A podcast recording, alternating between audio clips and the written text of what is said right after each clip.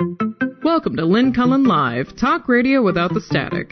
Email your questions and comments to lynn at pghcitypaper.com. And now your host, Lynn Cullen. Hey, how you doing? Welcome, welcome, welcome to the show. Uh, gee whiz, it's December. Who knew? December 1st. This wonderful year of 2021 is uh, almost in the bag, and then we head into the the frightening prospects of 2022. Anybody looking forward to the new year? Oh God, my lord, there was a lot of news breaking yesterday. Um, I'm I'm not even I don't know where to begin. Let's begin with how to pronounce Ms. Maxwell's name. There's been a lot of pronunciation difficulties in the news this uh, week. Um, Necron, right? Or Om Necron. That's still nobody's agreeing on it. There is a British and an English uh, pronunciation.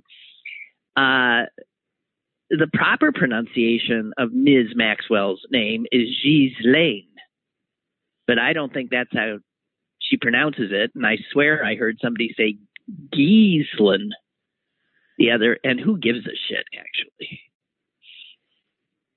Boy, what a what a nightmare. I I still think Jeffrey Epstein was killed, but uh, I can understand why he'd want to commit suicide too, to to uh, avoid where uh, where he was heading. Um, so the pilot of his plane uh, testified uh, yesterday that he'd flown a lot of people on Epstein's plane, and and here's some of them. And if this group is not, I mean, th- okay, so this is a this is a guy who sexually uh, who sexually attacks uh, children, underage girls, uh, who traffics them, and flying on his plane were uh, Bill Clinton a few times, Donald Trump, and uh, Prince Andrew. I mean, three guys we know who would have loved Epstein for his uh, procurement abilities. And here's a quote from Donald Trump, obviously before he was uh, rearrested. Yeah, I've known Jeff for 15 years. Terrific guy. He's a lot of fun to be with. It's even said that he likes beautiful women as much as I do, and many of them are on the younger side.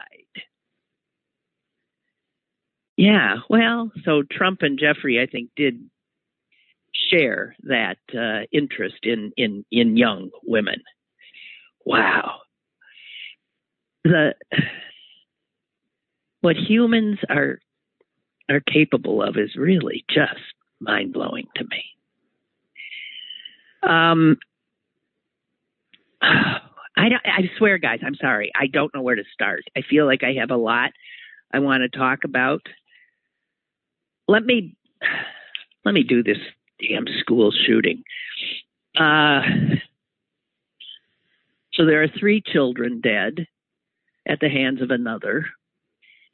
And uh, I understand, at least last I saw, that three others were in critical condition. Uh,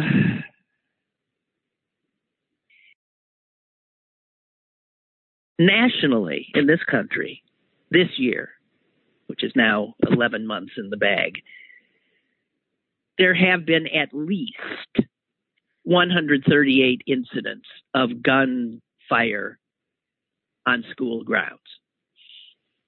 138 incidents. I doubt that you'd find another country that has that kind of statistic. There have been 28 deaths this year, 80 injuries. And of those 138 incidents this year, the fact is is that the vast majority of them, 89, occurred just in the last three months, this fall. And that alone is triple the previous high of uh, 33 incidents uh, during the same period. This year, 89. 89.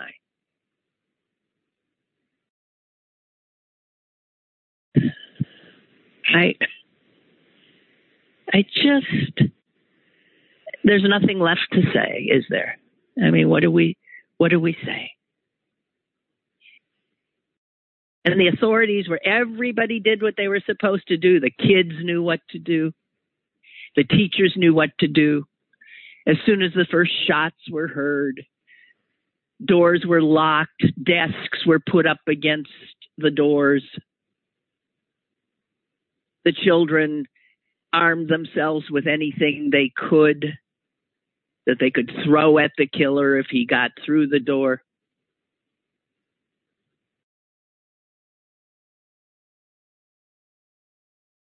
And there was there were armed uh, officers on on hand or security, and they arrived five minutes. That's a very quick response time, five minutes from the time the shooting started, just five minutes.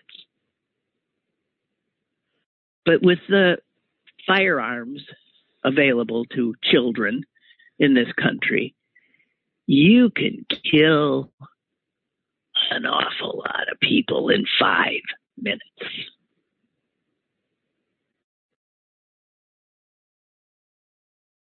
There's this harrowing video I saw taken by one of the kids who was hunkered down in a classroom. As somebody knocks on their barricaded door and says, uh, It's all clear. Let me, you know, let us, you can op- come on out. And one of you see a girl start to get up and a boy push her back down. And another go to the door and say, We're just not sure about you, and we'll stay in here. I'm a sheriff's deputy, the guy says. We'll stay in here. And then the guy says something like, Look, bro. And one of the kids in the class says, He said, bro. That's a flag. Thinking a sheriff wouldn't say, Look, bro. And the kids get up and open a window and go scrambling out into the snow, figuring it's the shooter that was talking to them. I have no idea. But this is what we subject our children to. And the ones who don't live to see ever uh, have the occasion to experience this themselves do get to experience every school year, and I don't know how many times, drills of what to do if an active shooter is in their school. And we accept this reality.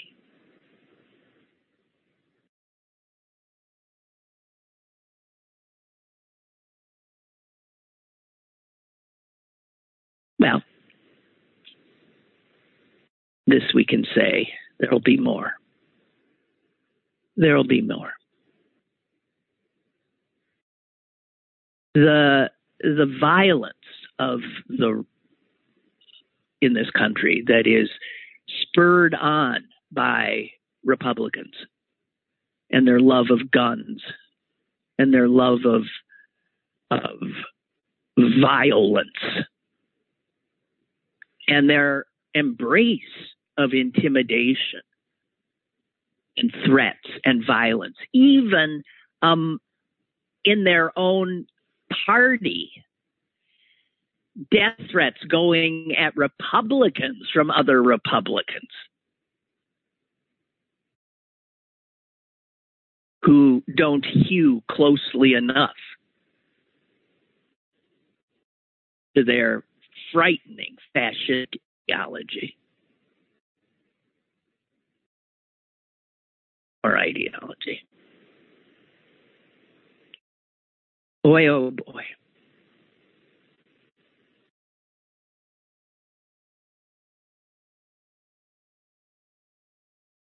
Hmm. I don't know where to go. Does that sound like I don't know what country to run to?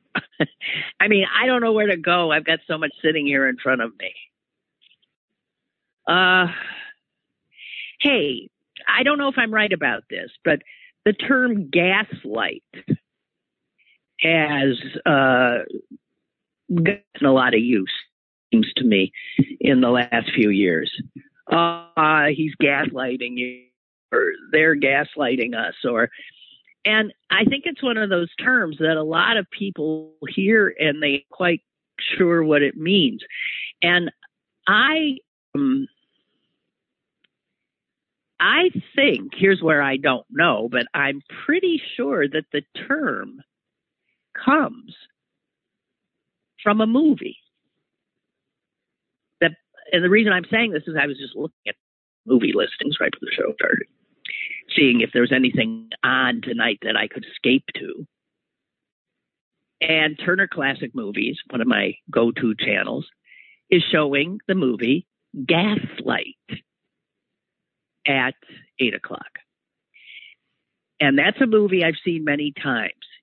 It's a good movie, it's a creepy movie. But that has to be where the term gaslight comes from because in the movie, this horrible, murderous husband, Char- played by Charles Boyer, tries to drive his new wife mad. The wife played by the extraordinary Ingrid Bergman. Tries to drive her mad. The gaslight, this is a period piece, the the gas light would dim or go up. Uh, items would disappear or not. He would say, "Don't you recall?" So he tried to drive her crazy.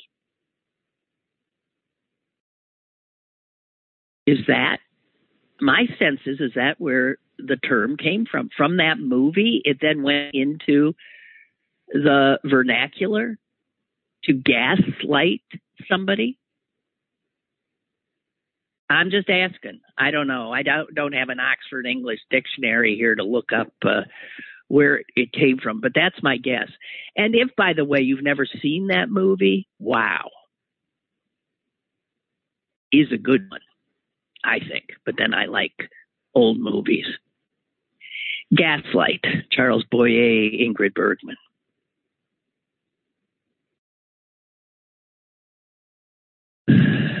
I've got no bit.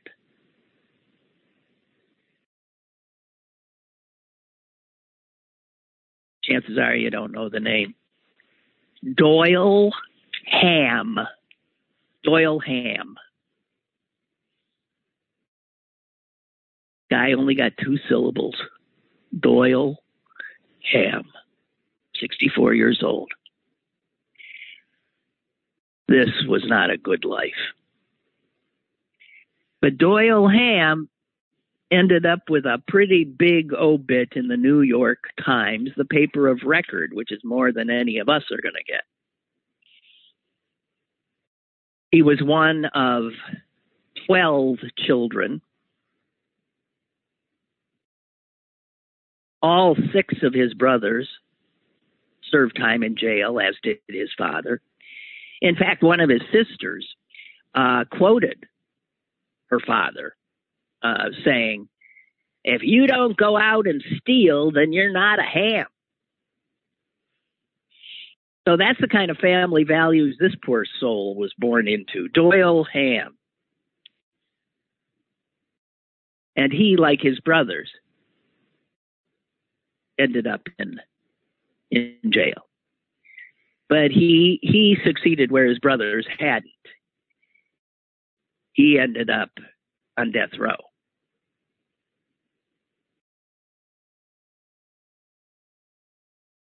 For the killing in 1987 of a night clerk at a motel in Alabama.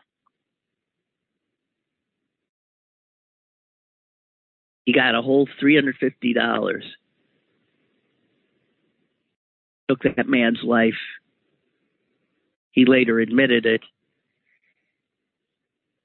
And he was sentenced to death.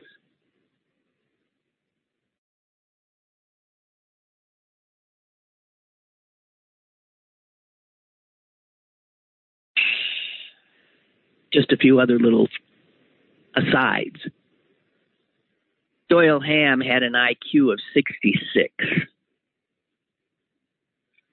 And it's thought that that might have been the result of the fact that he was a baby born with fetal alcohol syndrome. He flunked first grade. He he dropped out altogether in the eighth grade and then went on to his his life of crime and then to his the rest of his life, which was on death row.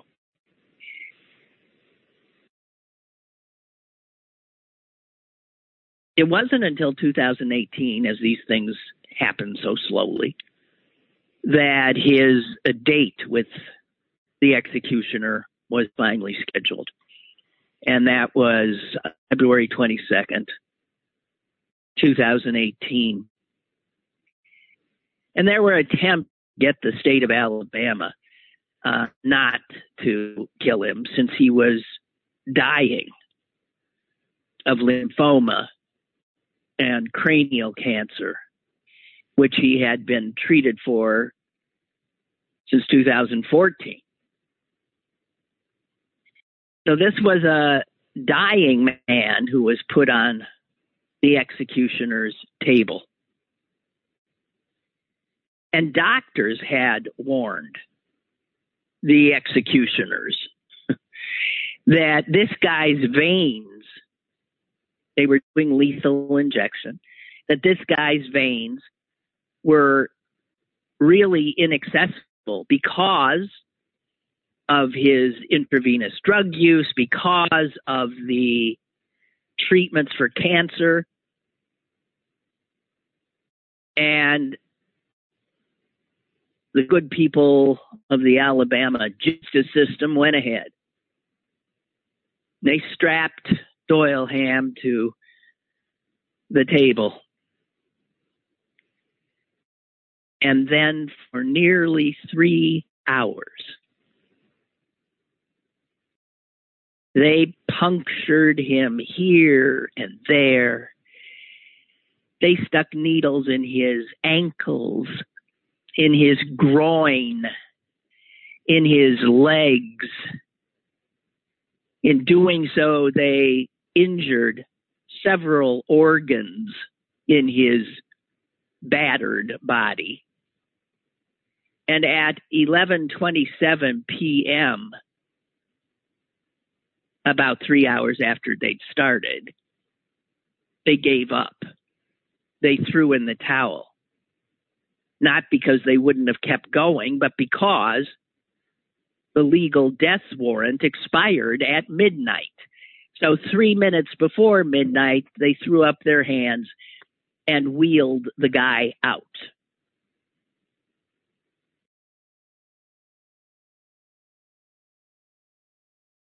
Amazingly, the Alabama Corrections Commissioner, when asked what the hell happened, he told an incredulous, incredulous bunch of reporters, I wouldn't necessarily characterize what we had tonight as a problem.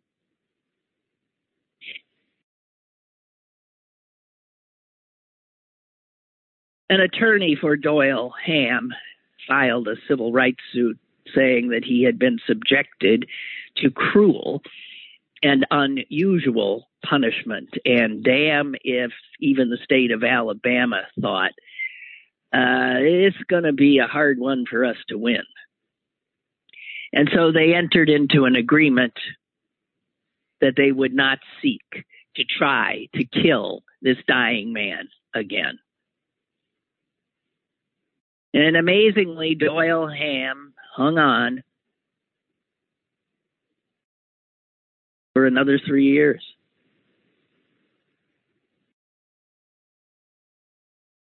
But he's dead now. And he died in prison.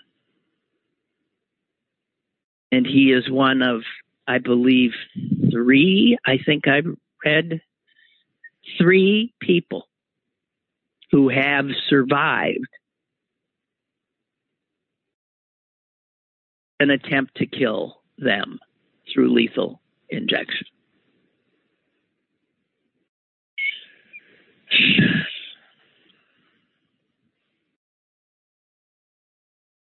What a life. You know, some people, from the minute they come into this world, they're doomed. They're doomed.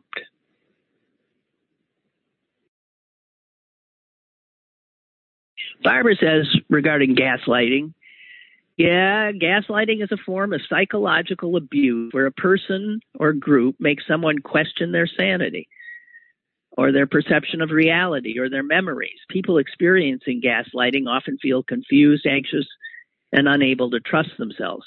I think we I think the reason gaslighting has become such a great term is I think we all feel gaslit these days.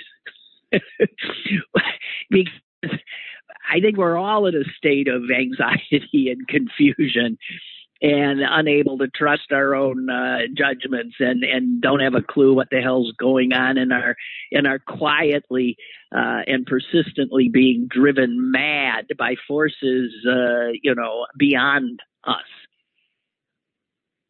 And uh, Barbara says uh, she also found that the term gaslighting derives from a well, it was first a play, 1938, the play Gaslight, which was then made into the 1944 film Gaslight, in which a husband manipulates his wife into thinking she's going nuts by dimming their gas fueled lights and telling her, you know, she doesn't see what she's seeing. Um, yeah, so that's interesting. So that that movie that I like so much, that's where the term came from.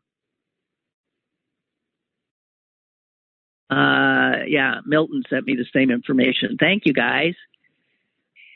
Someone put me on a Filipino dating uh, service, uh, and and I am I'm being matched with all kinds of people. It's amazing, man. I mean, they're coming in in droves.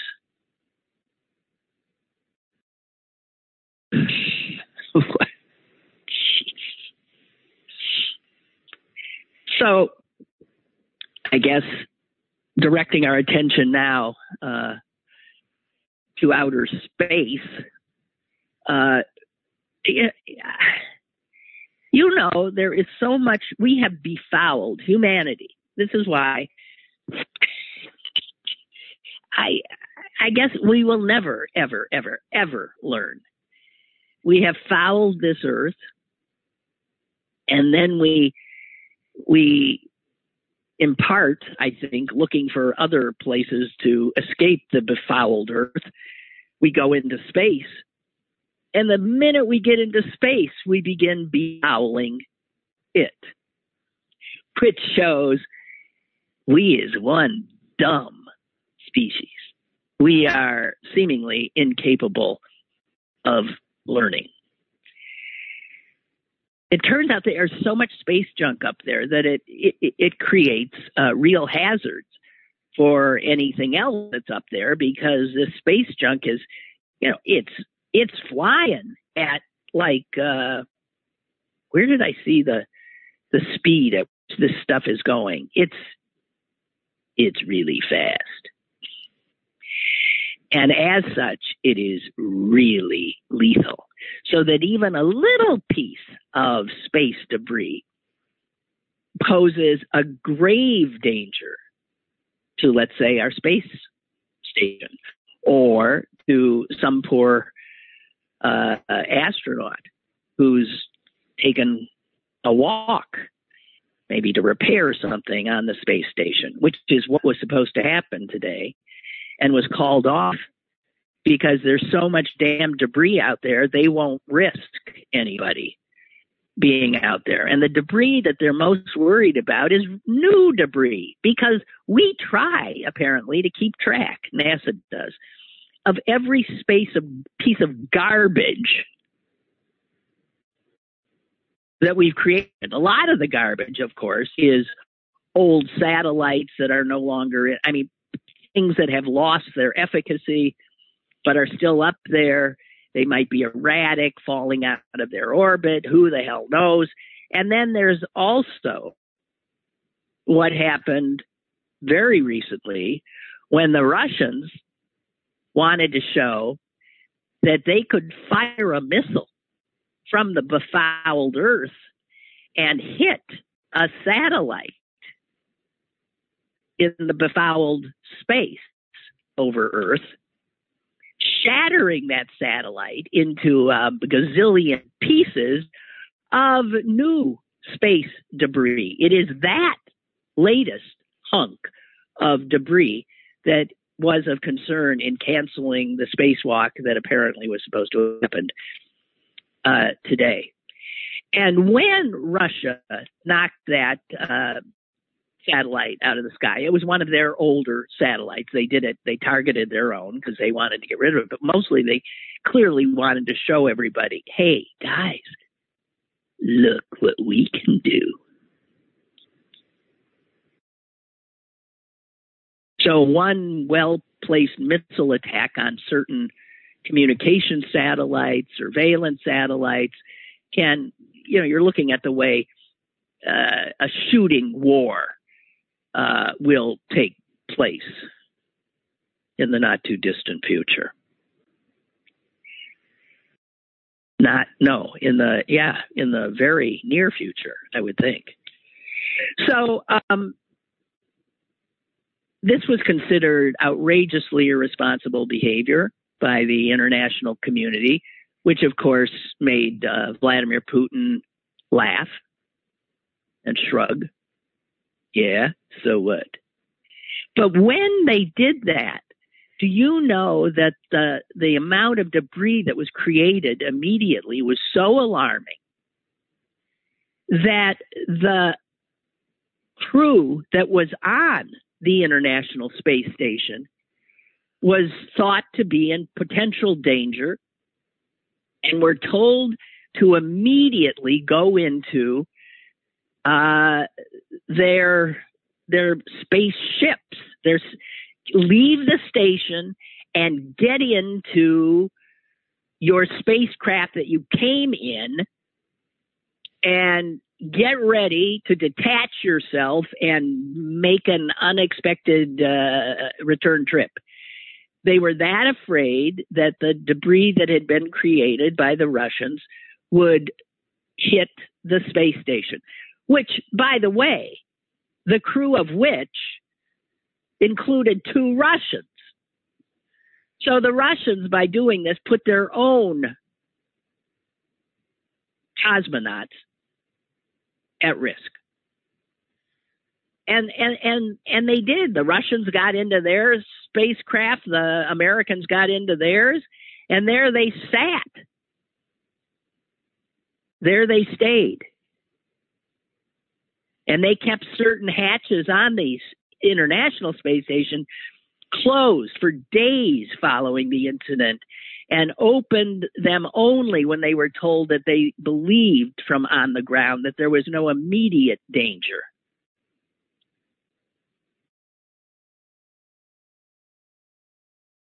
There are thousands of these potentially lethal objects. Garbage. Oh, man, I got to tell you. I'm sorry. I'm sorry.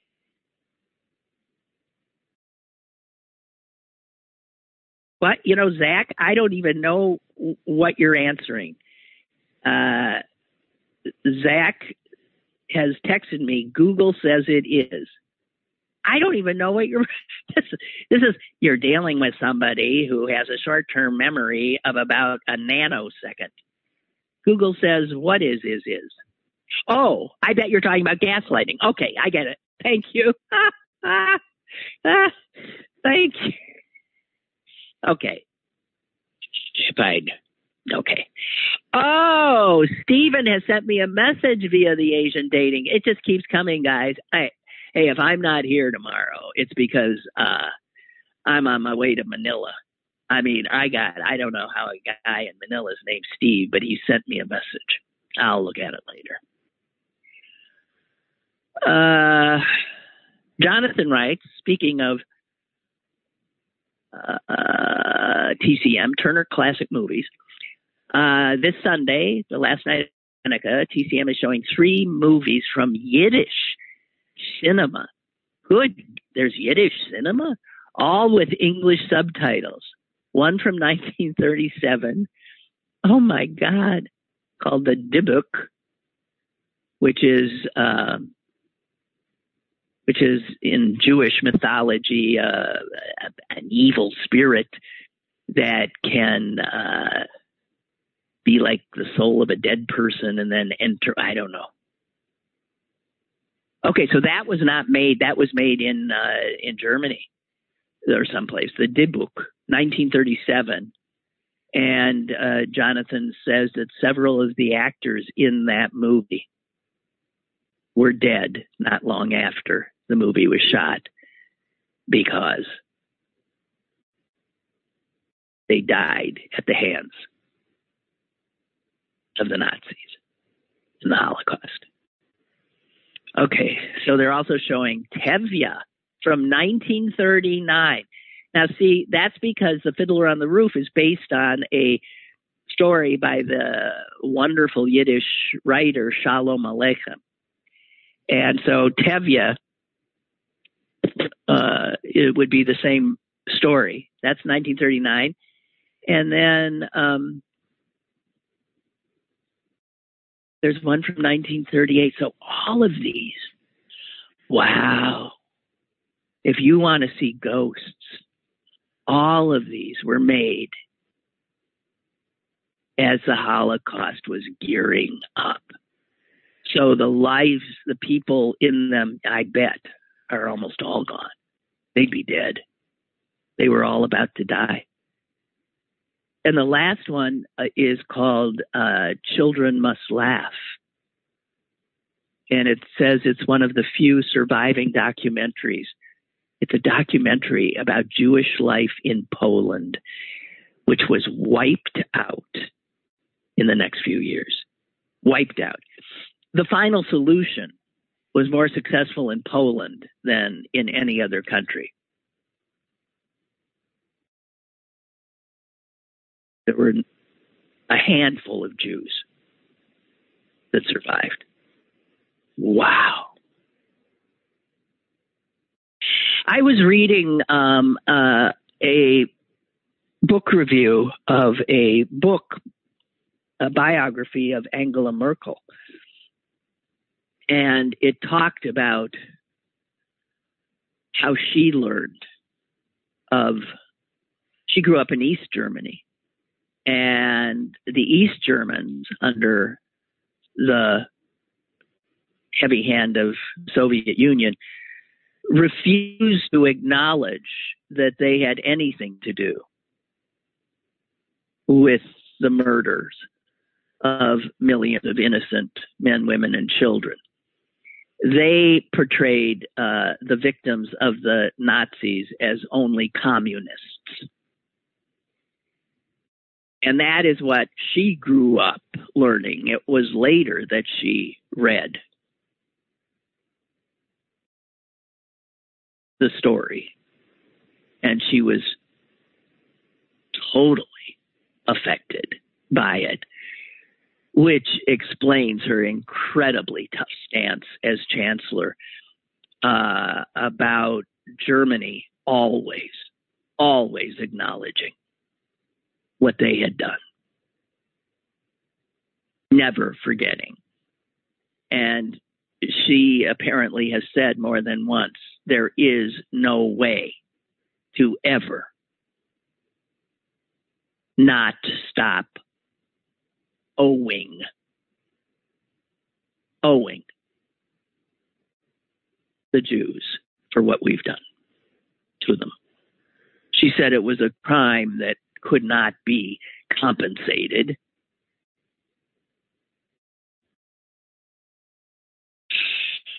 She was something. I mean, not that she's gone, but she's not in power anymore. Uh, we've got a caller. Well, let's do it. Hello.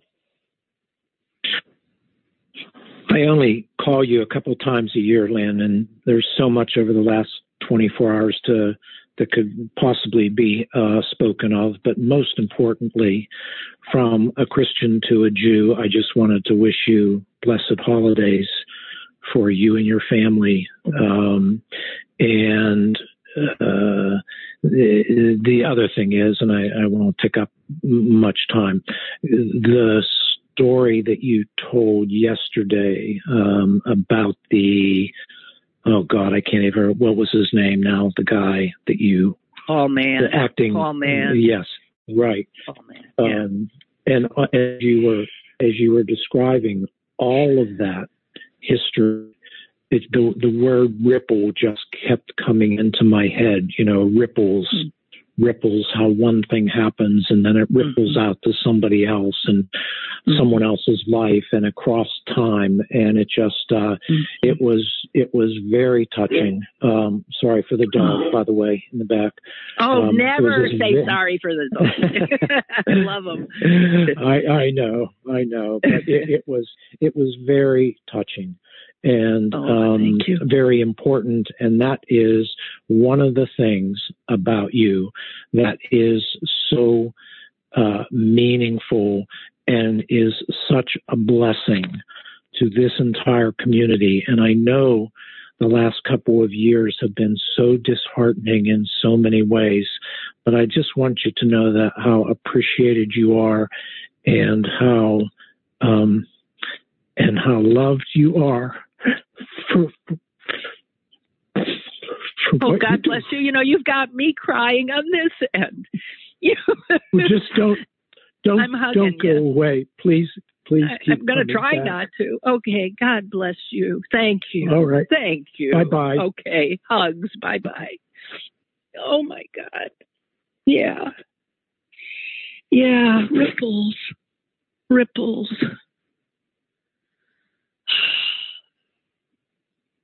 You know, I, yeah, I did something I'd never done before after that show. When I told that story, even though I hadn't intended to, and I,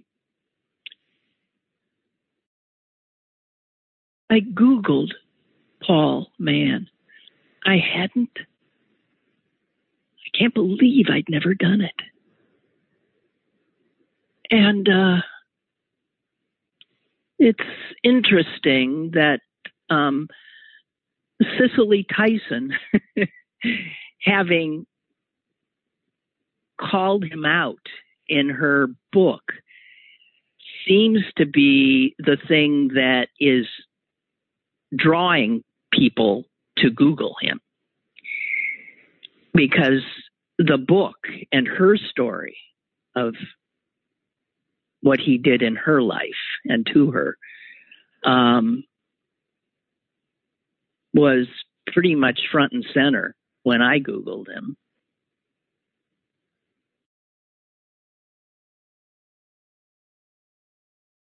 Yeah, I don't know.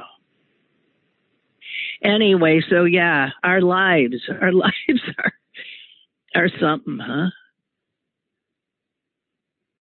I remember my dad in his last years was forever lost in thought about his life because it too had been in a It had been an astonishing life in many ways,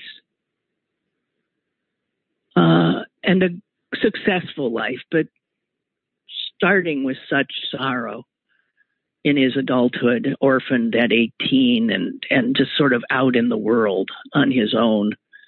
And he would say to me, it's like a dream.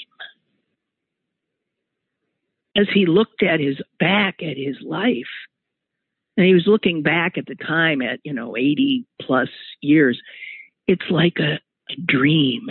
And now as I look back, 70 plus years, it does begin to take on a, a dream-like quality because I think what he must have meant is it doesn't even seem real. Some of it. And maybe some of it seems all too real. But all of these things that shape us and and some of them I think unknown. Uh, where memory has been lost, often because of trauma. I think sometimes the things that shape us, some of the more powerful ones, we're not even aware of. And those are things that might have happened in very early childhood, I would think. But uh, yeah, we all, in our own individual ways, are formed and bruised and educated.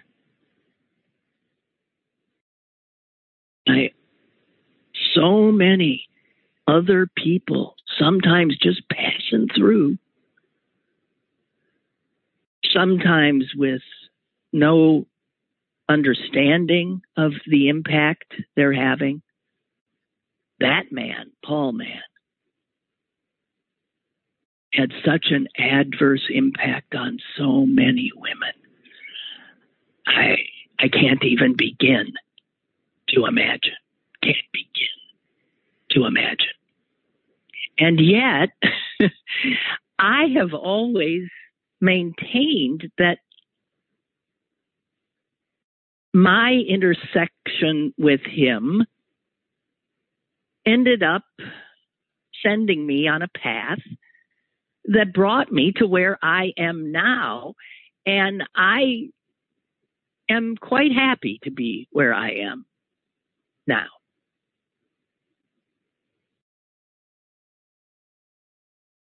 So that's why I often say I have no regrets because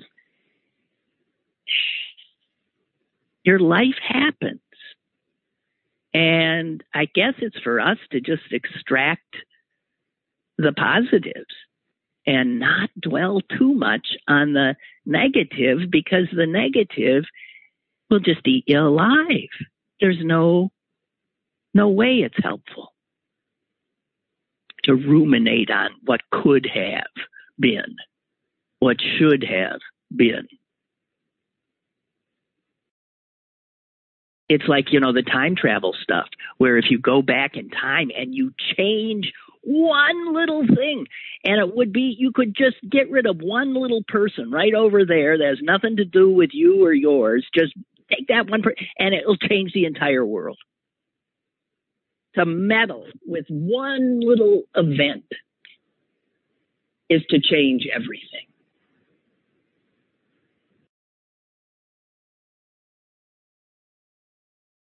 Yeah. Oh. I've been worrying that I'm thinking too much about my life. but then I'm thinking, this must be sort of what happens as you grow old. It just must be. I, I, I don't know. And given the times we're living in, and given that I live a very quiet life, which is funny in its own right, that I have a lot of time to sit with my thoughts and in fact, one of my greatest difficulties in life has always been quieting my thoughts, which just are going gangbusters, would be going gangbusters 24 7.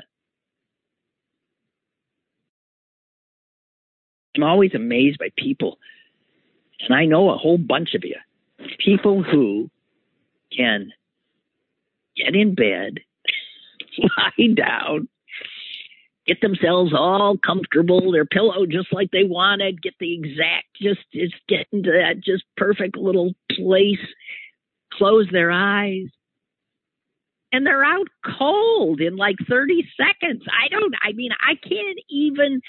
Do you know if you're one of those people, what a gift you've been given? What a gift. Oh, can't imagine. Always amazed if you're on an airplane or on a bus and you see people and they're just falling asleep. I can't even imagine. It's a gift if you can sleep like that. And it might be a gift that you take for granted. I'm telling you right now, don't. don't. Oh, Barbara, don't tell me stuff like this. I saw it too, and I don't even want to know anymore. Here it is, though. I'll let you know when I'm babbling about. Uh, people who listen to birds and their wondrous songs have been, you know, recording them, listening to them, learning from them uh, all over the place. And I did see a little piece on this the other day. I didn't read it because it would depress the hell out of me, and I already am depressed. So uh, these songs are, the bird song is getting quieter.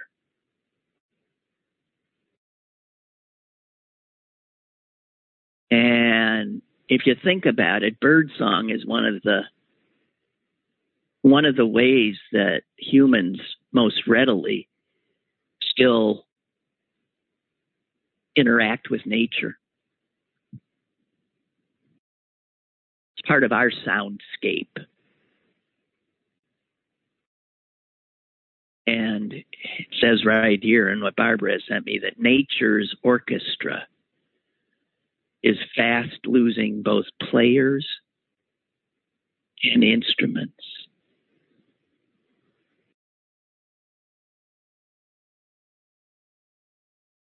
And you guys who are the optimists, where do you get, where do you, that's another gift, I guess, to, uh, yeah, where do you get it? What is the foundation you're standing on? oh. Oh, thank you, Tony. Think good thoughts for Tony. He's been having medical issues, which is why we haven't heard a lot from him. And uh, we're sending all our positive vibes your way. I'm going to be an optimist about that. I also got a letter yesterday. Actually, it was a happy Hanukkah card. And inside was a letter. And I'm going to call this guy because he gave me his phone number. Um,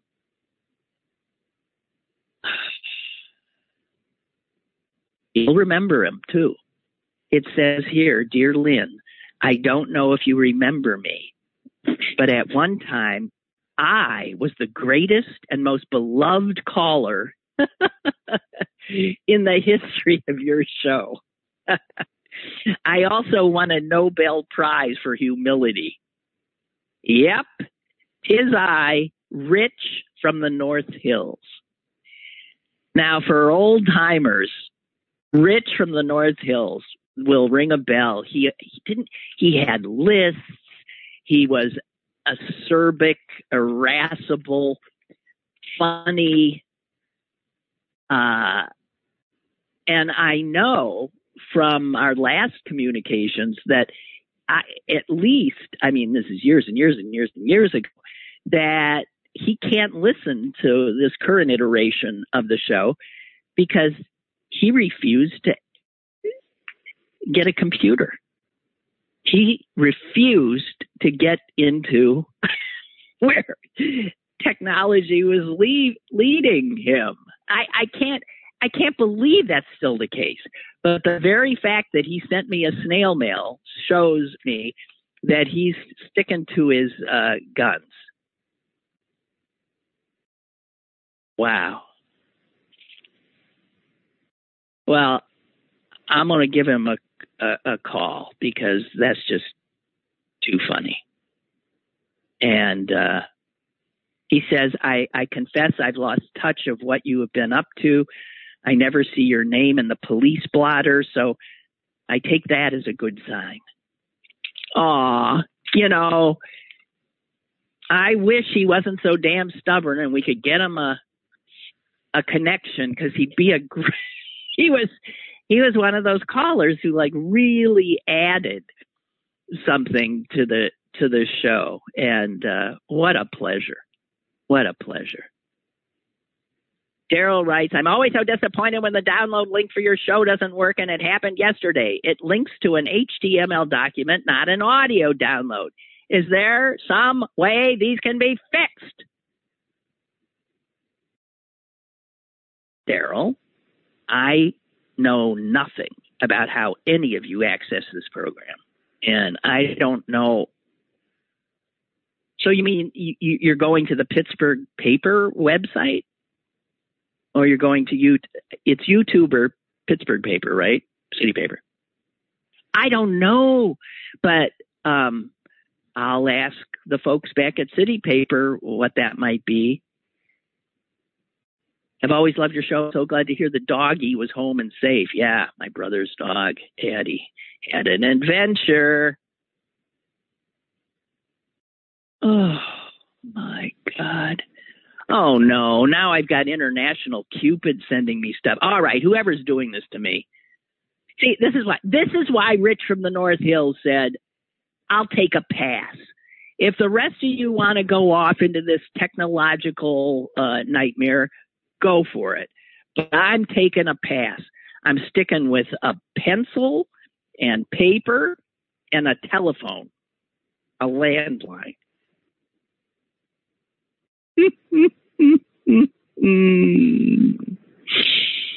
oh God.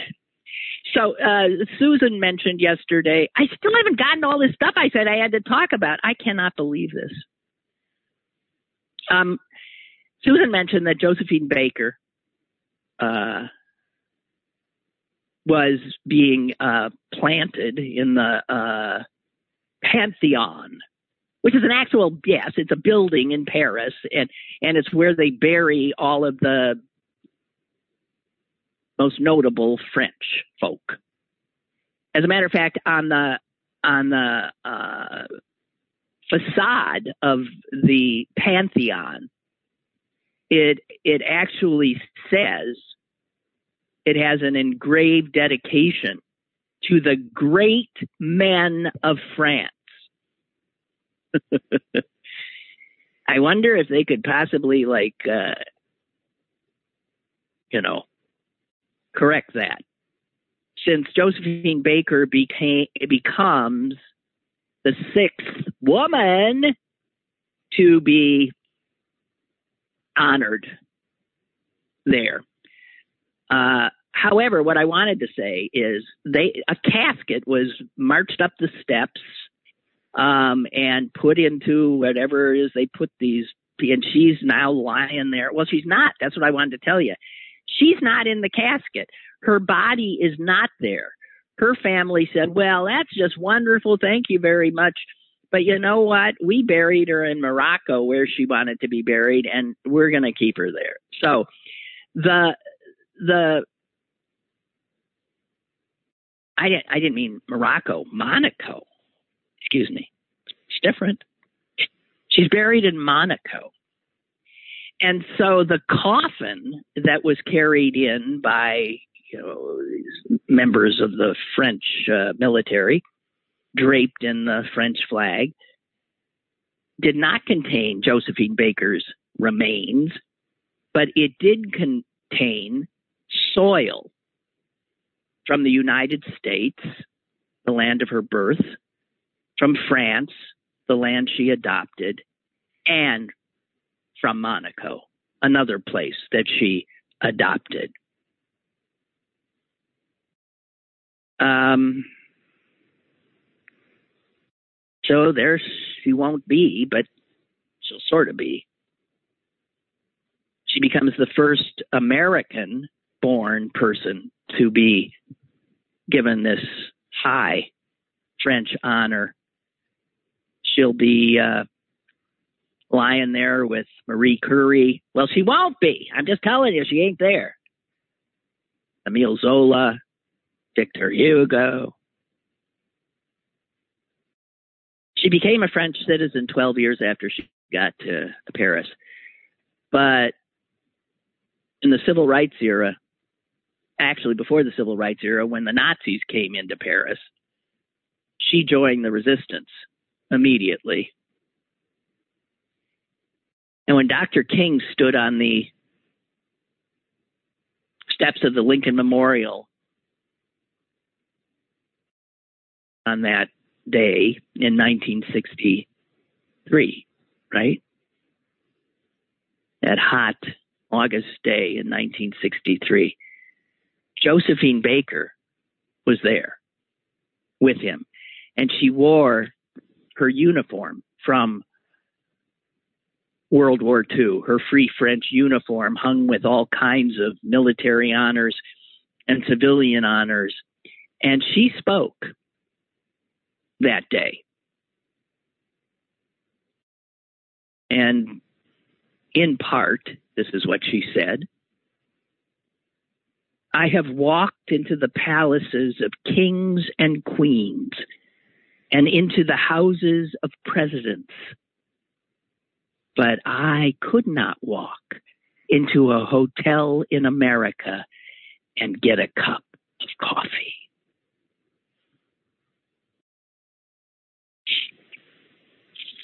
As that sort of explains why she became French. But let's not be so crazy here. Fran- France, I do not think of France as a uh, uh, a country that is kind to uh, immigrants.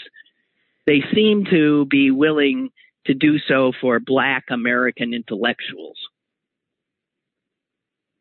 James Baldwin, Josephine Baker, but to all the Black folks coming from Africa to France, I think they would argue that their odds of getting into the pantheon are not great. France is a has never protected its minorities. Ask a Jew.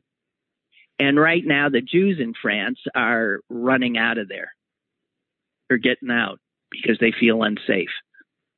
And they have reason to feel unsafe. And perhaps you know that the they're voting for president in about three four months, and Macron is in a tight race. And you know what his biggest challenge is? A Donald Trump like figure. You'll hear more and more about Eric Zemmour, and he is a fascistic, anti-Semitic, xenophobic nationalist. He's doing exactly playing by the Trump book, and he is showing already frightening support in France.